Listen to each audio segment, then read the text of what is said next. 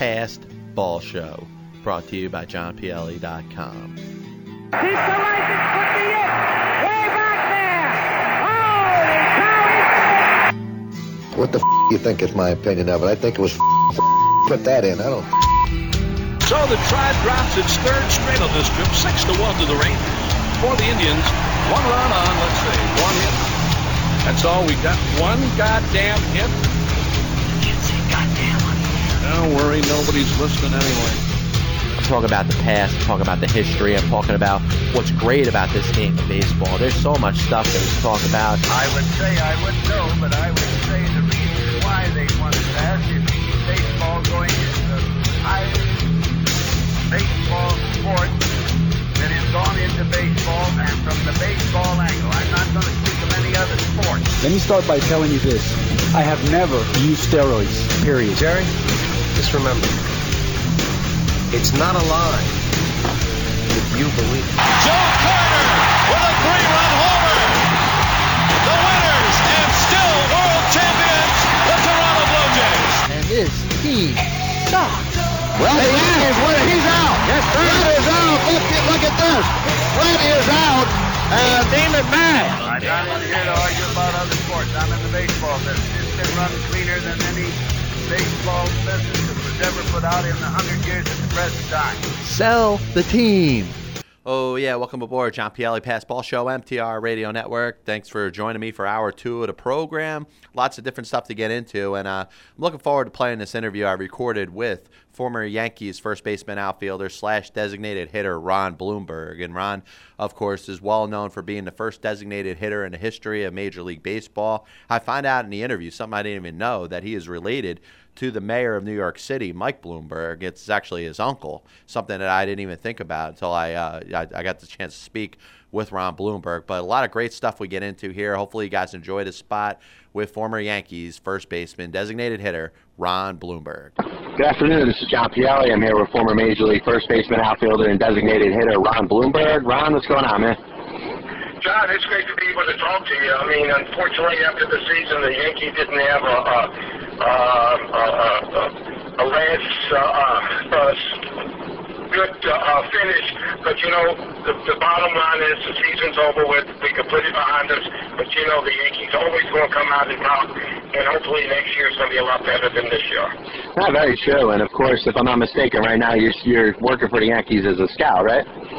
Well, no, uh, John, I do a lot of stuff with the Yankees. I do a lot of Okay. corporate uh, meet and greets uh, with uh, Ron uh, Trost and Randy Levine. I do a lot of stuff with uh, a guy named Andrew Levy with the Sweets. Uh, I do, do a lot uh, uh, radio uh, during all season. I do a lot of stuff on the fan uh, with Ed Randall every other Sunday on the fan during baseball season. And, you know, I'm very, very much involved up there because, you know, I got my camp up there. Uh, I'm up there in July and August for the whole uh, month of July and August. Uh, it's the largest Jewish sleepaway camp. Uh, it's in New Jersey Y up in the Poconos. We got uh, close to 4,000 kids. So I'm very, very busy. So I'm very, very blessed. And 65 years old, keep on going and uh, keep my motor running. Nah, very true, man. And that's how you know you, you obviously came up with the Yankees, played a little bit in '69, and then made your your uh, you know kind of your stand from '71 to '76.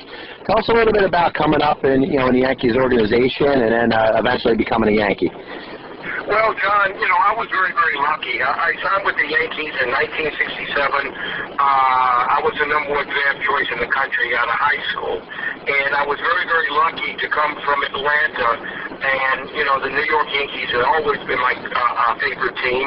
Uh, being from Atlanta, uh, being Jewish, and uh, living down south, uh, I knew when I came to New York, where, where you got 8 million Jews up there, you know, so I knew I had something special. So I had a, a basketball scholarship to play at UCLA in 67 with John Wooden, uh, and I had a, a letter intent to go uh, out to uh, uh, Westwood out there, but uh, I decided when I got drafted by the Yankees, number one, um, it was the greatest thrill of my life. I've been very, very blessed to be able to put on the greatest uh, uh, uh, uniform in the world and play in the greatest city in the world up in New York. And, you know, I was very, very lucky. I was very, very blessed. And, and when I came up, unfortunately, the Yankees didn't have the greatest team, but, you know, uh, uh, I got uh, some good years in with the Yankees. Unfortunately, uh, I had almost nine years up in the big leagues. I uh, had a couple of shoulder operations, a couple of knee operations that uh, um, really uh, hurt my ability to reach my potential. But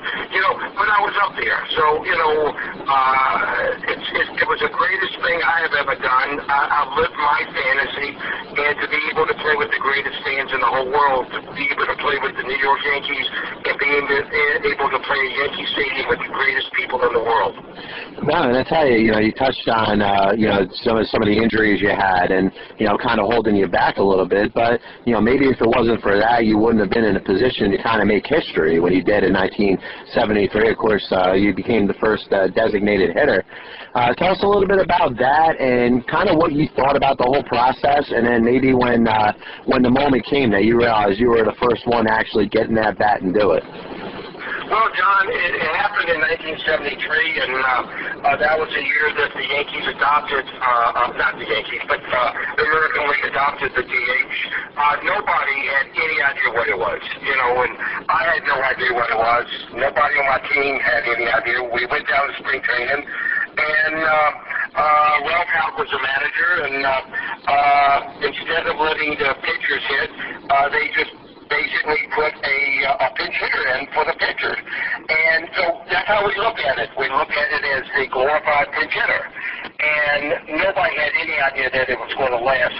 You know, uh, uh, this is a 40th year anniversary, and uh, nobody had any idea what it was. And uh, uh, fortunately, uh, well, unfortunately, I got a. Uh, fortunately, I I was the first DH in Major League history, but unfortunately, I was injured when I came out of spring training, and that's how I became the DH. Uh, uh, I had two things. Uh, the Yankees asked me did I want to go on disabled list. I said absolutely not, and they said okay. Instead of putting you on the disabled list, what we're going to do is we're going to let you be the DH. And I had no idea what it was. You know, I mean, I thought I was a glorified pinch hitter. And uh, I, I, I get to Boston, and uh, I saw my name on the list uh, on the line of Carter's DH on Blomberg, and you know I, I became the first DH. But you know I, we lost the game 15 to five. After the ball game, uh, we lost, uh, uh, of course, to uh, the Red Sox against Luis Tiant, and Mel Stottlemyre was a pitcher. And I had about 40, 50 uh, reporters around me, and they always and they asked me, what, what did I think about being the first DH? And I said, I had no idea. I said, you know, so the first comment I made, I said, well, I screwed up the game of baseball, didn't I?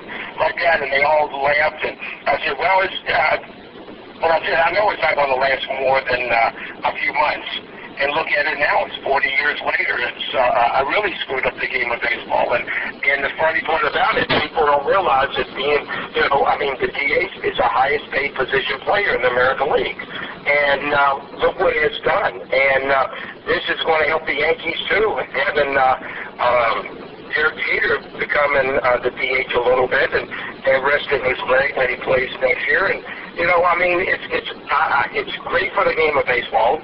Uh, the National League will, will never uh, adopt it. Uh, so, you know, it's a very, very big thing. It's a very controversial thing. 50% of the people love it, 50% of the people hate it. So that's why I'm always in the game of baseball, and it, it's been fun. Yeah, tell you once again, John Pielli here with Ron Blomberg. Now, what fascinates me about the designated hitter is, like you mentioned about the way it started, uh, being kind of a glorified pinch hitter. It was nothing, no, nowhere close to what it is right now. Like it took probably well, about. It, not. You know, it, nobody had any idea. You know, and, and the American and the National League uh, uh, managers kept on saying, "Well, it takes the strategy away from the game of baseball." It doesn't take any strategy from the game of baseball. It's, if you look at the National League, uh, you know, 95% of the National League pitchers don't even know how to hit. They don't even know how to bunt. Uh, you know, if, if you look at it now, uh, the designated hitter stems from uh, uh, uh, little league, high school, college, and even in the minor leagues. About 80% of the minor leagues, even National League minor leagues, they have the DH. So none of these pitchers, majority of these pitchers, have ever picked up a bat before. and you can tell if you go to uh, some National League ball games and you watch these games before, uh, watch these guys uh, try to bunt before practice, you know they have no idea how to do it, and so it's a lost art. Uh, I think the DH is wonderful. It made uh, Edgar Martinez, uh, Mar- Edgar Martinez into the best DH in the game uh, up until I think David Ortiz. And David Ortiz is eventually going to make the Hall of Fame, I think, and uh, he deserves it. And uh, it's, it's it's great to watch it. It's great to watch great hitters, and it's great to watch the game of baseball having a DH. No, I tell you, it makes the game more fun. I mean, you, it adds the power element, and you know, we talked just about how the you know the game is transformed with the designated hitter. It went from being kind of a an extra bat off the bench that you just wanted to get multiple at bats to now now American League teams in particular look for a guy to be a full time DH, and it really started with guys like you know Hal McRae and you know Brian Downing, and in the '80s with guys like Don Baylor and stuff like that. And you know, it, it's amazing to see how it's become a very important part of a, of a, of a team when you're when you're looking to put something together in the American League. Oh, absolutely. You know, I, I look at the Yankees, and uh, uh, they had uh, uh, uh, Hafner, who uh, was a DH with the Yankees this year, and unfortunately, uh, he came from Cleveland, and he was uh, um, he came with a lot of injuries, and unfortunately, he did not have uh, a, good season with the Yankees. He was on the DL uh, most of the season, and and first thing when they got him, they said, "Don't bring your glove. Only thing you're going to do is hit." And you know, to me, I think that's great. And you know, living in Atlanta, uh, I think uh, a great DH guy uh, is going to be Brian McCann. Uh, and I, uh, you know, I, I would love the Yankees try to get this guy because number one, he can catch, and also he's a great hitter. And uh, and he really means an, uh, an awful lot to a ball uh, a ball team. And you know, you you watch all these guys, you know, and, all you know, and the funny part about it, John, is about three years ago, I was put into the uh, the Jewish Hall of Fame down in Tampa at the Ted Williams Museum down at Tropicana down with the Rays. And uh, we had, you know, some uh, older ball players down there, some newer, you know, uh, the uh, younger guys.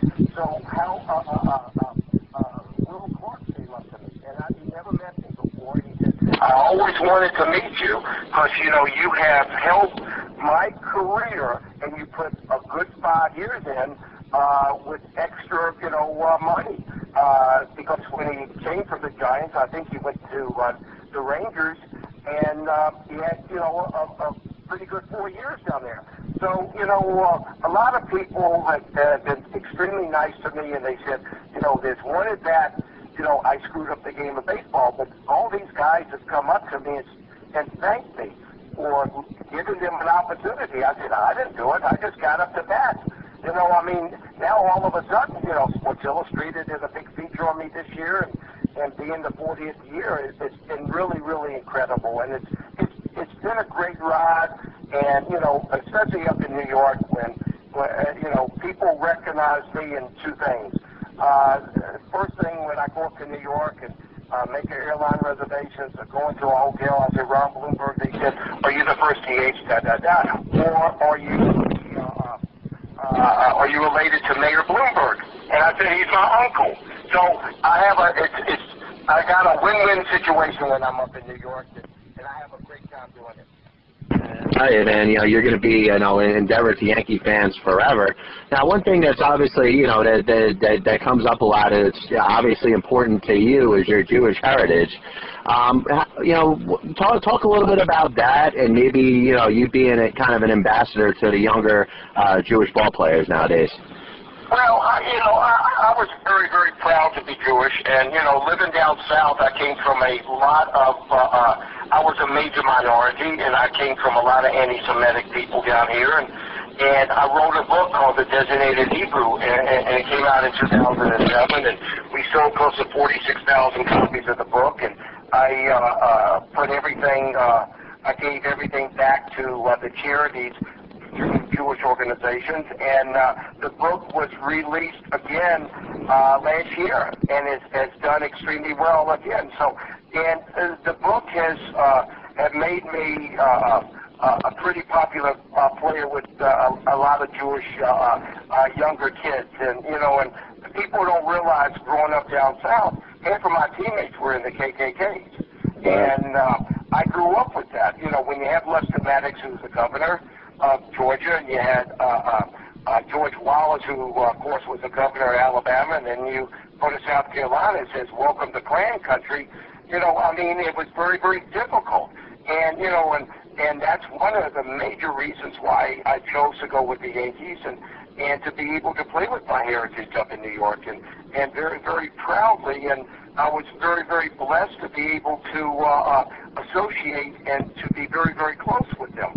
And, you know, so uh, even to this day, I go up to New York and speak to so many uh, religious groups. And having my camp, uh, the New Jersey Y camp, where it's the largest Jewish sleepaway camp in the country to be involved in, and and to uh, uh, to talk at uh, people's uh, bar mitzvahs and weddings, and you know, so I'm very, very proud. And, you know, in 77, when uh, the Yankees got into World Series, of course, I did not play a Rosh Hashanah and Yom Kippur. And, uh, I was like uh, a little bit like Sandy Koufax, we did not play. So, you know, I, I'm very, very blessed.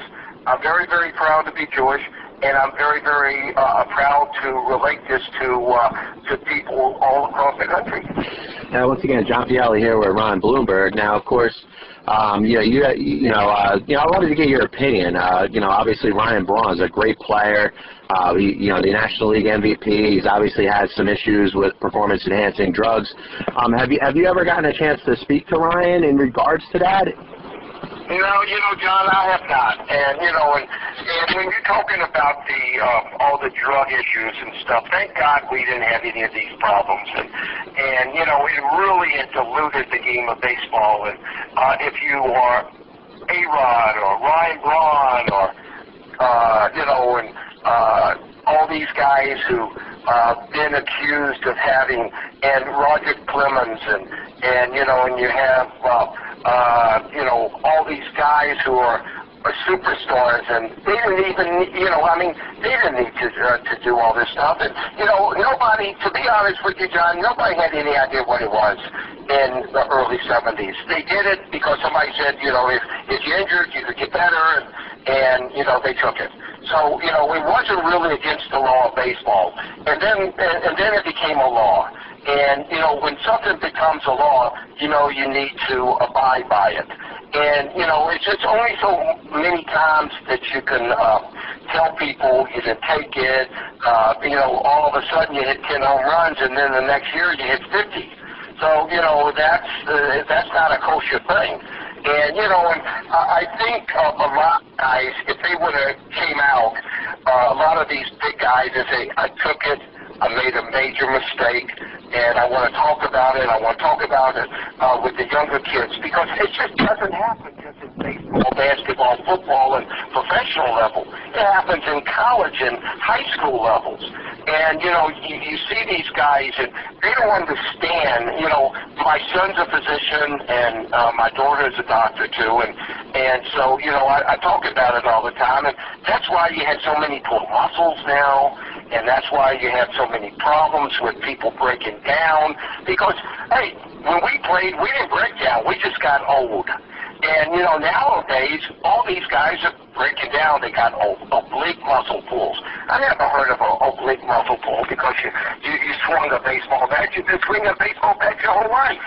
You know, so, uh, uh, hey, you know, it's, it's, it's bad for the game of baseball. It's bad for, you know, I, I just hope that, you know, uh, the game of baseball could come back clean again and people don't talk about the enhancing drugs and people could talk about baseball averages and, and, uh, one loss. And because, I mean, hey, you know, it's it's the greatest game in the world, and you know, you don't have to take all these drugs to be you know, good. And, you know, and you don't need to take it because eventually it's going to come back to haunt you and it's going to hurt you down the line. Very, very much so. No, very true. Listen, Ron, I want to thank you for having some time. Appreciate you being part of the program, and you know, hopefully I could have you on sometime in the near future. John, it's wonderful to be able to talk to you, and I know that we go back and forth, And, you know, I had a very, very busy summer. Anytime you need me, your fans are the greatest. Anytime you need for me to uh, help you talk about anything, I would love to help you out, John. All right, thanks a lot, Ron. Thank you, John. So hopefully you guys enjoyed that spot there with Ron Blomberg. Obviously a great, you know, great man in addition to being a very good baseball player, does a lot for the community and, you know, still involves himself in Major League Baseball. He works for the New York Yankees now and, you know, great to see him doing well. But John Pielli, Passball Show, MTR Radio Network. What we're going to do is we're going to take our first break of this part of the show. We'll be back with a lot more stuff going on after this. Are you searching for something different for your child's education? Consider Atlantic Christian School, where faith and quality education meet. Listen to what one of our students has to say about their experience at ACS. Atlantic Christian School is an amazing school. It has many different qualities that set it apart from public schools. It is an extremely safe environment where students care and look after each other. There is a Bible class where students learn about God and grow closer to Him. In Bible class, we do Chop Shop. It is where we learn to dissect God's Word so we can hear His direction for our lives. They have service projects where we learn to serve our Lord and community. Atlantic Christian School is a wonderful place that changes the lives of the students that go there. Come learn about our new lower tuition rates at our open house every Wednesday from 8 a.m. to 1 p.m. at 391 Zion Road in Egg Harbor Township or enroll today. Visit us on the web at acseht.org or call 653 1199. Atlantic Christian School, where character, Christ, and community count. What's up, everybody? This is James Flippin. And Joey Baboots. We host the morning show together, and every morning we start up our cars and make the drive up to the studio. And you know, we always see one or two accidents along the way. We wanted to make sure our listeners know where to go for the best in car care in South Jersey. That's right, James. Red Rose Body Shop. That's Red Rose Body Shop. Specializes in collision and framework. They're the best in South Jersey for paint and bodywork, unibody framework, free towing, and free estimates. So call today, 609 927 9454, and check out their website, www.redroseautobody.com. Follow them on Facebook and Twitter. Red Rose Body Shop, 2033 Ocean Heights Avenue, Egg Harbor Township, New Jersey, 609 927 9454. Red Rose Body Shop is South Jersey's collision specialist. 609 927 9454 or redrosebodyshop.com. Been in an accident? Take your car to the professionals at Red Rose Body Shop.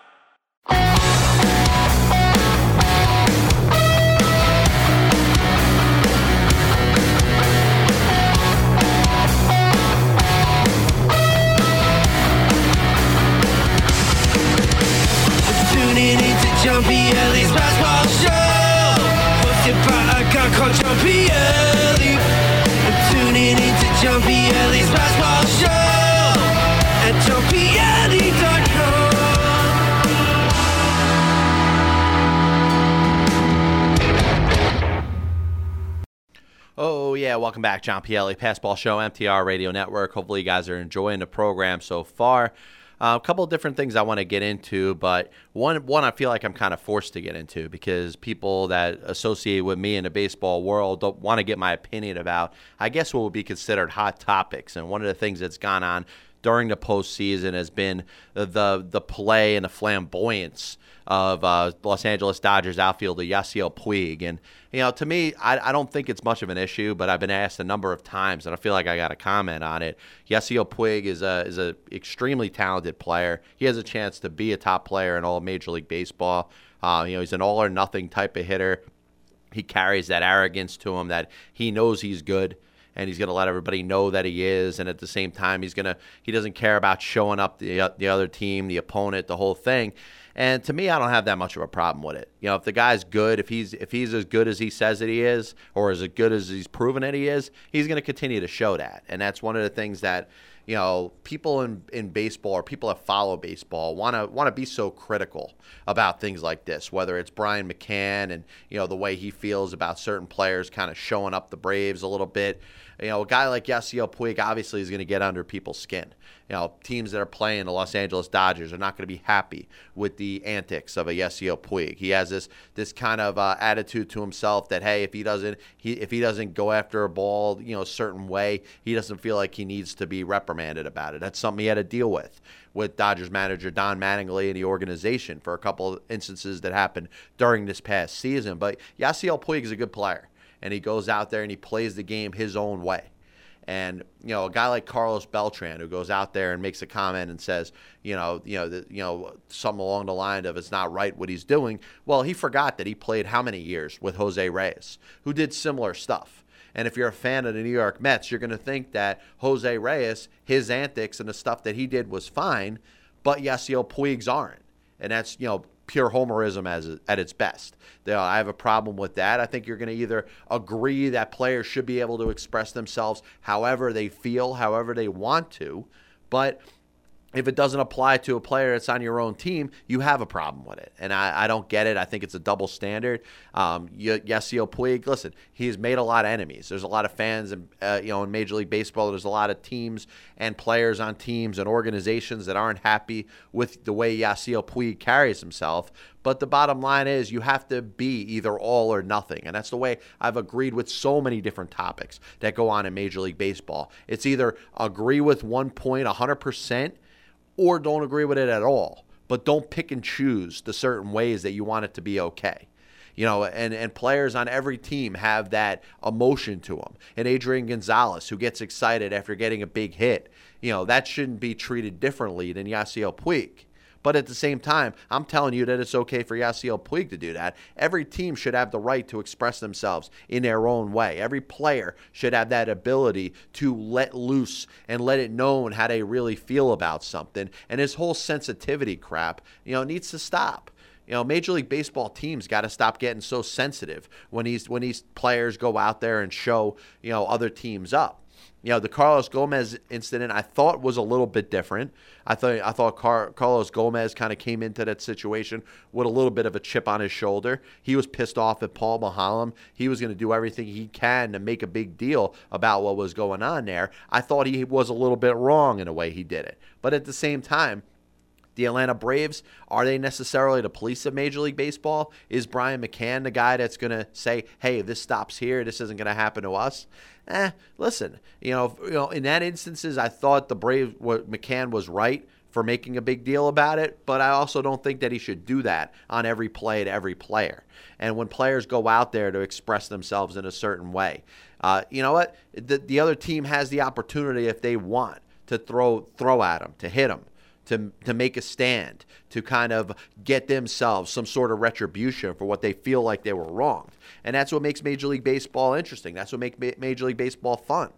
And you know, I know nobody wants to go out there and see bench clearing fights and you know the you know the whole thing where people could get hurt and stuff like that. But that's inside the game. That's part of the game. That's the kind of things that happen. You see that on a day in and day out basis because teams are so competitive, players are so competitive. They want to win just as much as the other guy. So if you're upset at something that Yasiel Puig d- does, and if you're Carlos Beltran and the St. Louis Cardinals, then hit him. Do it. You know, Ryan Dempster expressed himself this year, you know, whether you think it was right or wrong for throwing at Alex Rodriguez because he didn't agree with, you know, him being playing in Major League Baseball, being associated and involved with steroids and performance enhancing drugs. He took it upon himself to hit him. And if the, the Red Sox were so, uh, you know, if, if the Yankees were so offended by that, you know, they could have retaliated. I understand the situation they were in. They were chasing the Red Sox. They couldn't afford to lose CC Sabathia in that spot. It was a situation where probably wouldn't have made sense to turn that game into a big old brawl. But if the Yankees were so offended by Ryan Dempster throwing at Alex Rodriguez, they, they, they could have retaliated. They had the opportunity to take it in their own hands. Don't take it to the media. Don't have don't don't be sitting there in an interview and talk about how you disagree with something that another player on another team does. If you have a problem with it, take them up on it. You know, make it into the game that it is, the competitive nature of the whole thing. If you want to hit a home run and show Yasiel Puig up by dancing around the bases and pointing at him the whole time you go around the bases, then you got the right to do that. That's I feel like you have your own prerogative. You have your own opinion. You can do that if you you you take shape and feel like that deserves to be said in that way. But don't take it to the media. Take it out on the field. You know, a guy like Ryan Dempster, if he's that ticked off about steroids and performance enhancing drugs being in, involved in baseball. And then, you know what? I'd like to see him facing Jhonny Peralta in the ALCS this year. Is he going to throw at him? Well, I'm sure if the game's on the line, he's not going to. But maybe in a mop up game, which, let's be honest, Ryan Dempster is not part of the Boston Red Sox rotation. He's not going to get involved in a big spot in this game unless you get to an extra inning situation where you get into, you know, inning number 11, inning number 12, inning number 13. He's not going to be in a big spot of the game. If Ryan Dempster gets, gets in a game, you know, either the Red Sox are going to be up by a lot or trailing by a lot and that would set up a spot that he could make his point that if he's so against performance enhancing drugs in Major League Baseball, then he'll go and hit Jhonny Peralta. And I think he should. If he feels that way, if he's that strong about it, if he really feels like that's the wrong thing to do, then I think he should go out there and and and maybe make a make, make his point again and say, listen, I'm going to throw at every uh, either accused or prospected steroid abuser. Melky Cabrera's getting one in the back. You know, Nelson Cruz is getting hit. Make a stand. And you know what? I can respect a guy for feeling that way but don't single out Alex Rodriguez. And I said it's either all or nothing the way you feel about this kind of stuff. And you know, I say when you know in regards to Major League Baseball, this showboating and stuff, it's hit where it's where it's it's a it's a tremendous level. It's at probably at the highest point that it's ever been. David Ortiz doesn't hit a home run where he doesn't do his little jig where he takes those couple steps and tosses the bat. Uh, listen, if a team is that offended by it, then I, I want David Ortiz to get one in the back the next time he comes to the plate you know, don't go into media and say, wow, I don't like the way David Ortiz kind of uh, taunts the opposition after he hits a big home run. Take it in your own hands. That's what Major League Baseball is about. That's why you have, you know, that that that system in baseball that you could kind of go at it and, and take it upon yourself to battle against the team that you're playing. Don't take it to the media. And that's my last point about it. Just don't take it to the media and say, oh, I don't like the way Yasiel Puig plays the game. If you have a problem with it and you're facing him, hit him, hit him, hit him with the baseball. If you want to make a make a scene about it, if you if you see him coming into second base and you and you want to make you know make contact with him, make your point known on the field, not in the media. John Pielli Passball Show, MTR Radio Network. While we're on the Dodgers, I'm going to segue into another discussion that I had Took to Bases Empty blog. Check it out, johnpielli.com, the whole thing, mtrmedia.com slash johnpielli. You could get all my interviews, all my blog postings, everything going on with the Pass Ball Show. But, you know, the Dodgers, of course, you know, are known for having two managers and maybe even three if you go back to Wilbert Robinson of the uh, you know the 19 teens and the 1920s had three managers to stand out in, in their history that had their history of being with the Dodgers franchise for a long time. And of course, we talk about Walter Alston and Tommy Lasorda, who ended up being managers of the Dodgers from the Brooklyn Dodgers to the Los Angeles Dodgers in Alston's case, and of course with the with the Los Angeles Dodgers when Tommy Lasorda took over. And between the two of them, they were the manager of the team for a 42 year span. And a guy that was pretty much handpicked by Tommy Lasorda to take over for him when it was time for him to retire was former Dodgers shortstop Bill Russell. And Bill Russell, of course, had a very good career with the Dodgers. You know, uh, won a World Series with them, appeared in a couple other ones. I think was pretty much done with the game by the time they won their second World Series title in 1988. But he was on the coaching staff with Lasorda. He was Lasorda's bench coach. He was his go-to guy when Lasorda was planning on retiring. He wanted to hand the reins to Bill Russell. And what would have been interesting is you would have had a chance to see the legacy continue, like it did from Alston to Lasorda, from Lasorda to Bill Russell. And unfortunately, that didn't that didn't turn out in in that way because the Dodgers switched ownership groups. They ended up uh, going to going to uh, what was it News News Corp. They ended up making some serious changes, which involved the dismissing of longtime general manager and longtime Los Angeles Dodgers executive Fred Claire. and of course uh, Bill Russell, who was the manager at the time, was also let go. And one thing I do want to get into is, hey, how would Bill Russell's record look if he had stuck it out and stayed the manager for the Los Angeles Dodgers for this long because you know it hasn't been 20 years since Lasorda stepped aside. So it, you know if you're looking for a 20 year block, Bill Russell would still be the manager of the Los Angeles Dodgers. And and you know what, uh, you know you look at the way this ends up turning out. Uh, of course, after Russell left, he was replaced with Glenn Hoffman. Davey Johnson took over. And then it was Jim Tracy, Grady Little, Joe Torre, and of course, Don Mattingly, who was the current manager over the last 15 years. Even over that span, the Dodgers change managers less often than any other team in Major League Baseball. And of course, a lot has to do with Alston's run and Lasorda's run. But, uh, you know, you can make uh, a very fair argument that Bill Russell got a raw deal in LA. He finished out the 1996 season, managed all of 1997, and was let go 74 games into the 1998 season. That was probably not enough time to get an idea of how good of an in-game manager he was, whether he was, whether he wasn't. And he had a very good teacher with Tommy Lasorda as well. So his short stay in LA was the you know probably the reason he hasn't gotten a job since. You know, during Alston's time, of course, the Dodgers won four World Series 55, 59, 63, 65. We talked about that before. Three pennants 56, 66, and 74. Lasorda got two more World Series 81 and 88, two more pennants 77, 78. The Dodgers also won three more division titles in 83, 85, and 95. 2013 was the fourth NL West title since the you know Lasorda left. So it's been 2004, 2008, 2009, and 2013. After making it in as the wild card in 96 and 2006, they were swept out of the division series both years. So, as I said earlier, Alston managed the Dodgers for nearly 23 seasons, 3,558 games, finished with a 2040 and 1613 record for his career. Now, Lasorda managed in 3,040 games, finished with a 1599 and 1439 record. Here's what I find interesting.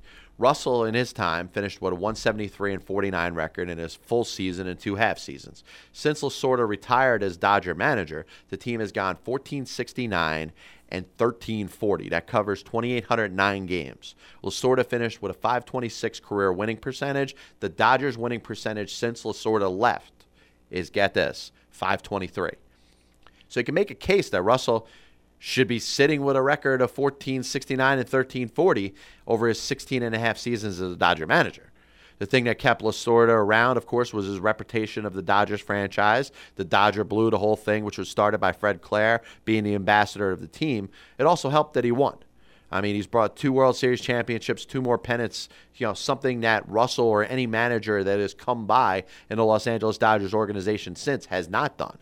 And obviously, you know, this is a this is a situation where Los Angeles, the whole area, the Dodgers, the franchise is all about winning. They haven't won since. So you can make a case that maybe Russell would not have stuck around, even if Fred Claire was still the general manager, even if it was still bleed Dodger blue, the whole thing, because it's all about winning.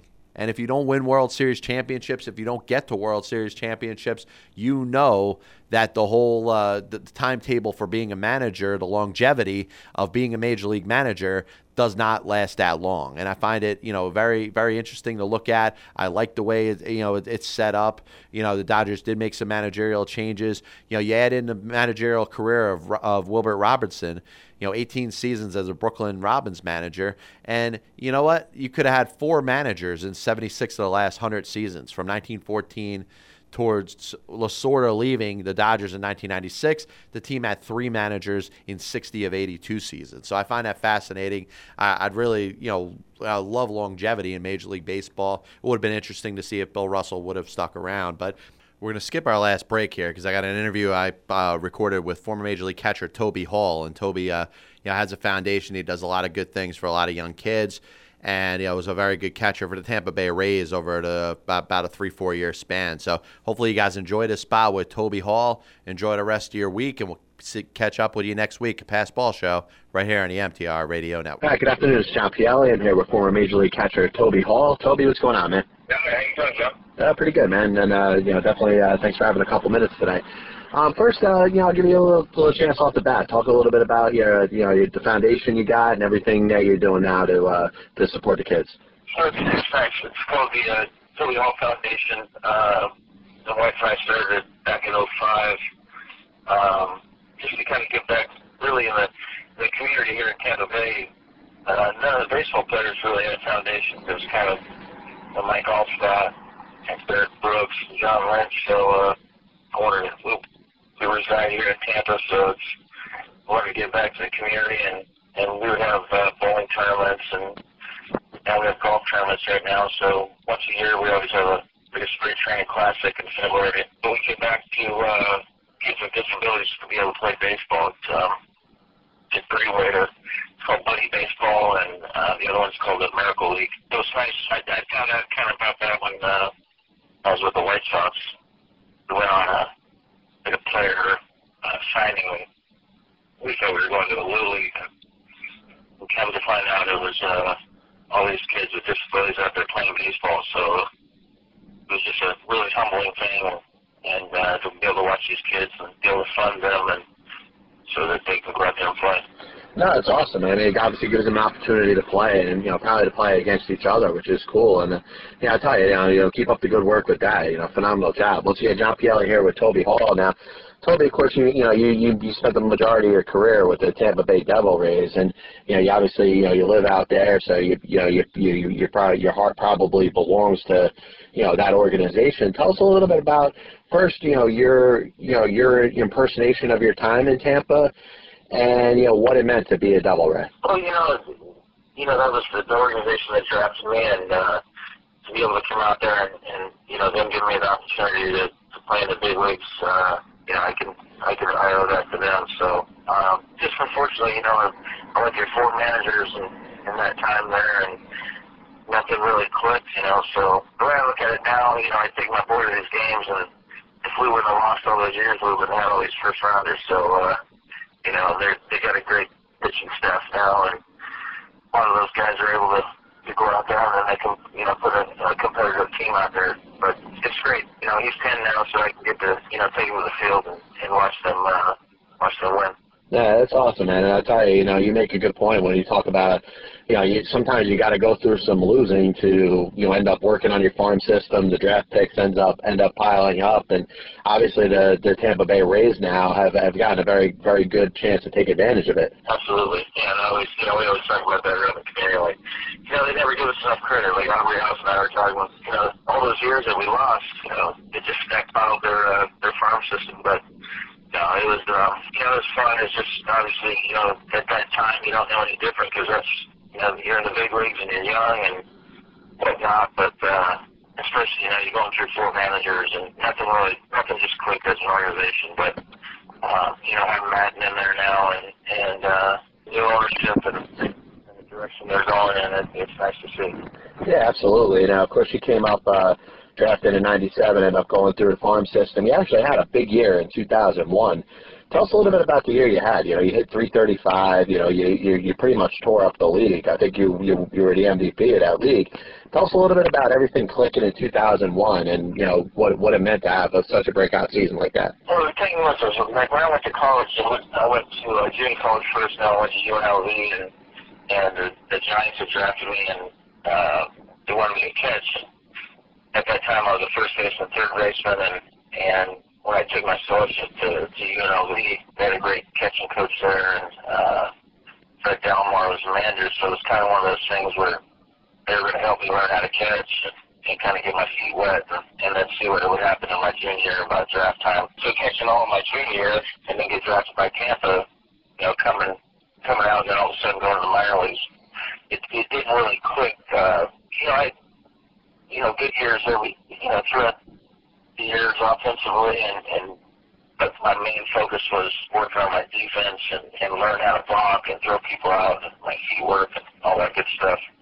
Um, I don't think it really, really clicked till, you know, around 2000 and, and then really clicked in 2001. So, you know, I owe a lot of that, you know, especially to John Flaherty. But, you know, he was our he was our catcher up in the big leagues at that time, and you know he said, "Hey, you're going to be the future of this organization." So you know, I'm, I'm going to you know kind of pass the torch kind of speech, you know, and and uh, you know taught me a lot. Yeah, I tell you, you talk about you know transitioning from playing kind of a prime hitting position, first base, third base, and then becoming a catcher. What did you What did you think was the biggest thing that you had to work on? What was your biggest transition into becoming a full time catcher? I tell you, it, it had everything. You know, it was, it was almost you know, first you have to learn how to, you know, call a game, and then it was, all right, balls in dirt, you need to learn how to block the ball with a, with a strong arm that I, you know, they project me and I had. It was almost like I had to, I had to get my footwork down because I, I wasn't a little guy, so I, I had to catch my, my arm speed up with my feet. So all those things, it, it just took a lot of work. That, and, you know, I owe a lot to the coaches and, you know, obviously the dedication to go out there and do it. But it was a, it was a, it wasn't like it just popped to the field and all of a sudden here we go and it just clicked. It was a lot of hard work and I owe, I owe a lot to that, a lot of those coaches. No question about it. Once again, John Pielli here, former Major League catcher Toby Hall. Now, you, you talk about you know your your days with the Devil Rays, and obviously, you know the team was known for a while of not you know you know a lot a lot of wins there, uh, some very tough seasons. You mentioned the different managers you know that you ended up going through. Um, you know, talk a little bit about about you know what the focus is. You know, being on a team like that, and obviously being a young player. Uh, you know, making your your first impact in the major leagues. I'm sure it's frustrating sometimes. You know, seeing that you know the team's losing a lot. How are you able to uh, keep yourself motivated and just uh, you know put put the best product on the field? You know, when you probably know in the back of your head that the team probably doesn't have the amount of talent that it does against a lot of its competition. Yeah, especially you know at that time. I mean, I mean they're still in the American League East, but uh, you know the AL East at that time. When you really look back at all the dominating pitchers and hitters uh, in the American League that was going on in that era, um, it was tough. We could never catch up to what was going on. We would always score runs. We just always gave up a lot of runs. Yeah, no, as, you know, as you move forward, of course, you mentioned you got a chance to play for a couple different managers. First, tell us a little bit about what it was like to play for Hal McRae, because Hal McRae was obviously a very hard-nosed player, a very, very, good, very good hitter in his time. You know, one of the first real, uh, real power-hitting DHs in Major League Baseball history. Uh, tell us a little bit about, you know, what it was like playing for Hal, and you know how how, how you felt things went there. Well, I was fortunate, you know, he was our hitting coach the, the year before, the bench coach, and uh, when Rothschild was there. So, you know, we were able to get to know each other and, and whatnot. And then when Rothschild got fired, uh, you know, Hal hopped in there. You know, as, as a young guy, was, the hard, hard part was, you know, trying to grasp the fact of, of making those adjustments and, and what goes on and, and uh, on, on certain days and certain pitchers. So, um, you know, he, he taught us that, but unfortunately, you know, he was he was only there for another year or so. So um, then Lou, you know, Lou came in. So that was the hard part. You know, such a great, you know, looking back in his career and and to be able to realize, you know, wow, you know, how's how's our manager? And, uh, you know, I looked up to him, and then uh, Lou comes in there for a couple of years. So it was it was a it was quite quite the roller coaster of uh, of transition. Yeah, no question. And of course, he touched on Lou Piniella, and Lou probably in his own like fiery way probably managed to uh, raise it up a notch for even Hal McRae. And I know that's you know it's a lot to say because Hal was kind of, was kind of known for a lot of a lot of similar tactics in his managerial style. But tell, tell us a little bit about you know what it was like to play for Lou Piniella and how you know from your perception how was Lou able to handle you know being such a winner and used to his teams always winning. You know how, how what kind of impact did you see that have on him? Well, I think you know, unfortunately, I think they promised Lou uh, a little more pitching than he expected, and uh, you know, they didn't really go out and get it for him. And you know, there's so many conversations that him and I were having, and it was just bottom line is, you know, all the antics and all the things you see Lou doing out there. Um, he just wants to win, and that's that was the, the greatest thing that I got from him. And actually, you know, turned turned my mentality. You know, obviously, you want to go out there and win every game, but um, the, the the fear that he had in him and, and day in and day out uh, just went to show you that bottom line is he's he's a born winner, and that's all he wants to do is win. Yeah, and I'll tell you one thing that's interesting about Lou Piniella, and once again, John Pielli here with Toby Hall. Now, um, you know, Lou, Lou Piniella was a guy that probably is more known for the antics and stuff that you know you see with you know arguing with the umpires, you know, getting in people's faces. But the guy, the guy was a hell of a manager. And if you break down really his his entire career, all the different places he was at, you know, he won in most of them, and really knew what he was doing behind the bench. And I, you know, sometimes I don't think Lou Piniella gets enough credit for how good of a manager he was. Right, exactly, and that's that. That was, know, especially you know him him living here in Tampa, and you know it was, it was almost a right fit. And, um, to be able to have him come in here and us not be able to uh, win for him, that was the hard part. And watching him go to Chicago, uh, that was hard too. You know, it's almost like I, I, I wanted to see him end his his uh, coaching career as a winner, so. Uh, a, lot of stuff I learned from him. It was great to be able to be able to say I played for him. Yeah, no question about it. And of course, you end up, you know, for the 2006 season, before you end up being traded to the Dodgers, you play a little bit for Joe Maddon. Now, did you see in Joe Maddon that you know he he was a guy that would end up having the type of success he has? I know I know a lot of it has to do with the farm system and a lot of the a lot of the pitchers and the players that came up there. But uh, you know, what, what was what was your your impersonation of getting a chance to play for Joe Maddon? So it was, it was kind of a culture shock. You go from Luke and Elder to, uh, you know, that fierceness and kicking bags and throwing things to uh, uh, a low-mannered, um, you know, Matt, you know, sat back and, you know, we used to get fines, uh, you know, a thousand dollars from Lou, and all of a sudden we get Joe Mandos, you know, we get fined a, a bottle of wine, you know, so there was different things that, you know, we had to sit back and realize that it's a culture shock, you know, when you have a guy that comes in every night you know, yelling, and then, a, you know, another one that comes in is different, you know, and the communication's a little bit different, but it works, and that's the thing is, you know, he, he's a he's a talker, you know, he, he can sit you down and actually, um, you know, convince you that, you know, what, you know, certain things throughout the game, uh, that are great, and, uh, you know, unfortunately, I was only able to be with him for three months, but, you know, to be able to talk to him nowadays and be able to see what he does out there, uh, he's almost like a, a, a mental magician out there. You know, some of the things that he does, and uh, he's a great guy. Yeah, he does a lot of things, you know, really outside the box, you know, and uh, you know, a lot of the moves that he makes, you know, believe it or not, end up working. That's why he probably doesn't face as much criticism as he would if, you know, if a lot of the decisions he made didn't work out. But you know, obviously the guy's done a phenomenal job and deserves, you know, all the credit for the success that the team has had over the last several years. Because you can see, you know, you look back at uh, when we used to we put the shift on over there for Big Poppy, and and everybody's like, "What are you doing?" You know, look at that big hole over there on the left side. I mean, that's probably taken away 500 hits from him in the last, you know, I don't know how many years. So, no question. Um, so.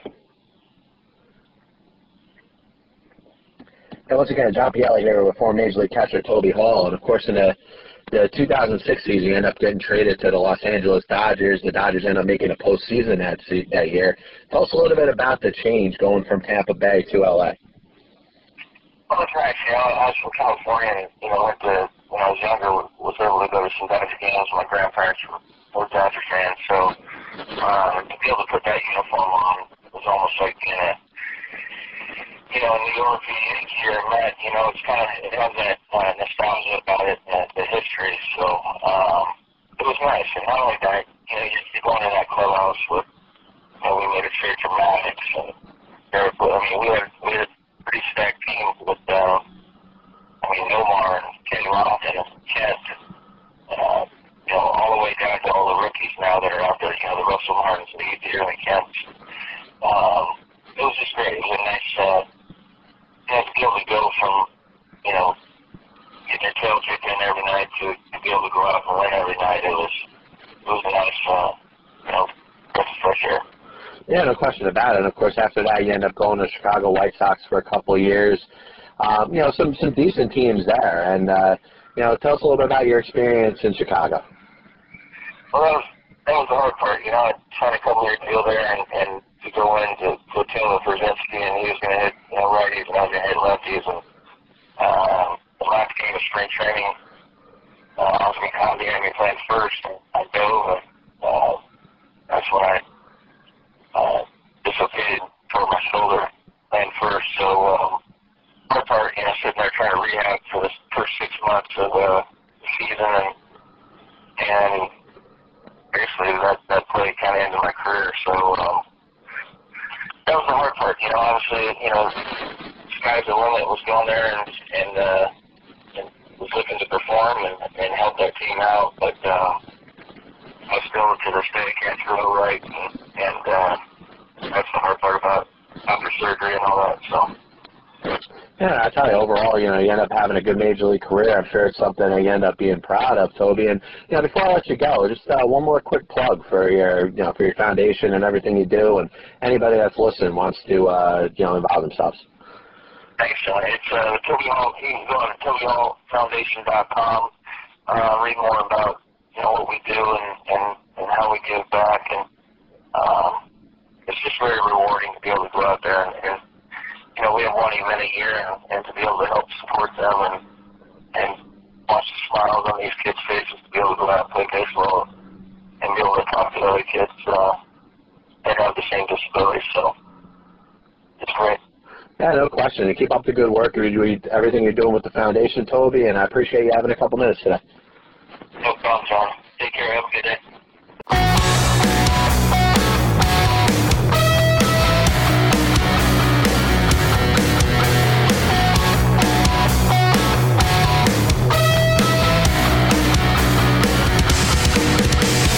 Tuning into Jumpy Ellie's basketball show.